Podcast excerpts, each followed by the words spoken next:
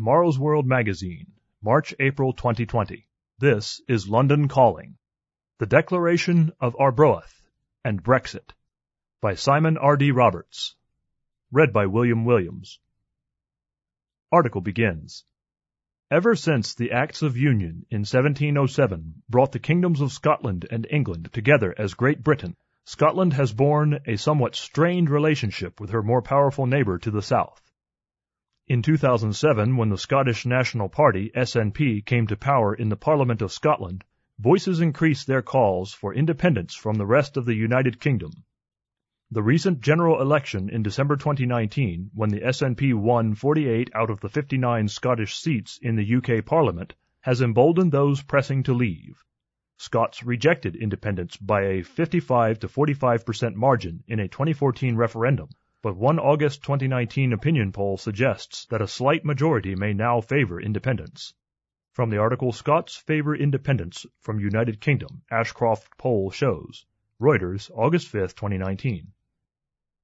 Perhaps surprisingly, a 700 year old letter written to the Pope by Scottish nobles and called the Declaration of Arbroath can provide us with significant insight and understanding of this powerful vein of Scottish thinking. It takes us back to the ancient origins of the Scottish people and currently unrecognized familial bonds to the nations around them. When the Scottish monarch Alexander III of the House of Dunkeld died in 1286 AD, the Scottish barons invited Edward I of England to mediate between opposing contenders to the throne.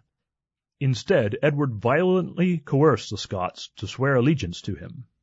Robert I, known as Robert the Bruce, subsequently fought against the English led by Edward II, winning a decisive battle for Scotland at Bannockburn in 1314.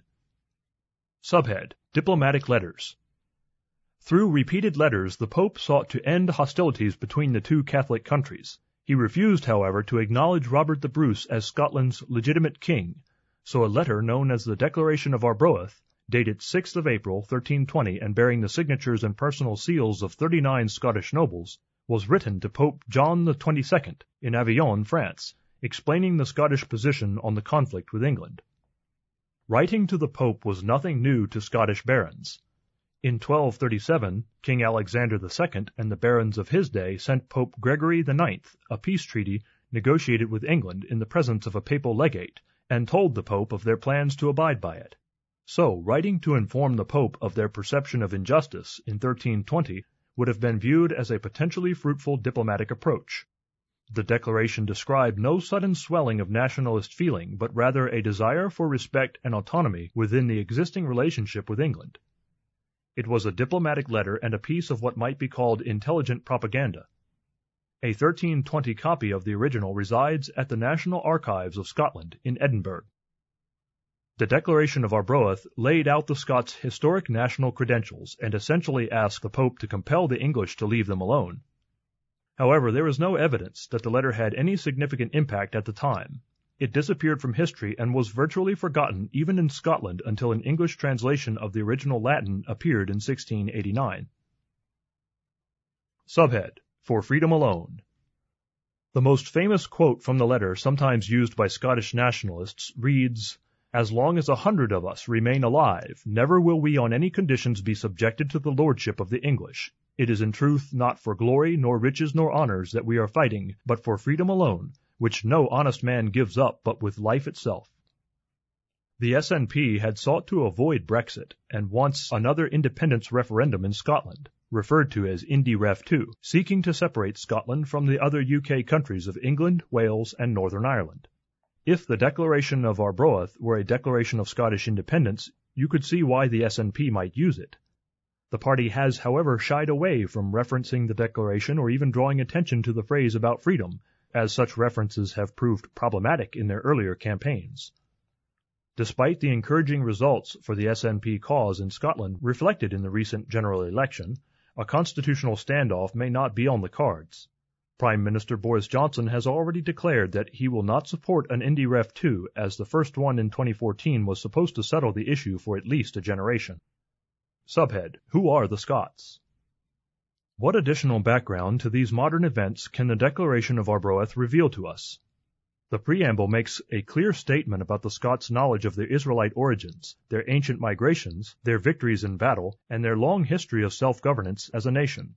Quote, we know, and from the chronicles and books of the ancients we find, that among other famous nations our own, the Scots, has been graced with widespread renown. It journeyed from Greater Scythia by way of the Tyrrhenian or Mediterranean Sea and the Pillars of Hercules, or the Straits of Gibraltar and dwelt for a long course of time in Spain among the most savage peoples. Thence it came, twelve hundred years after the people of Israel crossed the Red Sea, to its home in the west, where it still lives today. The Britons it first drove out, the Picts it utterly destroyed, and, even though very often assailed by the Norwegians, the Danes, and the English, it took possession of that home with many victories and untold efforts. And, as the histories of old time bear witness, they have held it free of all servitude ever since. In their kingdom there have reigned one hundred and thirteen kings of their own royal stock, the line unbroken by a single foreigner. So why the eagerness amongst some to break the 1707 Treaty of Union between England, Wales, and Scotland? Our booklet, The United States and Great Britain in Prophecy, available free of charge in print and online, describes biblically prophesied situations like this potential disintegration of long established, powerful alliances. Leviticus chapter 26 records God's warning to the Israelites against disobeying Him, a state we see plainly in our society today. He declares specifically in verse 19 that He will break the pride of our power in response to our national rejection of Him. Additionally, Jeremiah chapter 30 verse 7 describes the time of national catastrophe ahead as the time of Jacob's trouble. We know Jacob's name was changed to Israel, Genesis chapter 32 verse 28, which, as demonstrated in our booklet, refers to the nations of northwestern Europe today, including the Scots, English, Welsh, and Northern Irish. So, what does the future hold for the United Kingdom? It seems that the general election vote in Scotland was not necessarily for Scottish independence, but rather was against Brexit. However, with Brexit now a fact of history, it remains to be seen how the dynamics will change. After nearly fifty years, the UK intends to control once again its own national destiny, which may be to the advantage of Scotland as well. But will that renewed control lead to a national repentance and striving to truly obey God? For the sake of our fate as a nation, let us hope so. Article ends.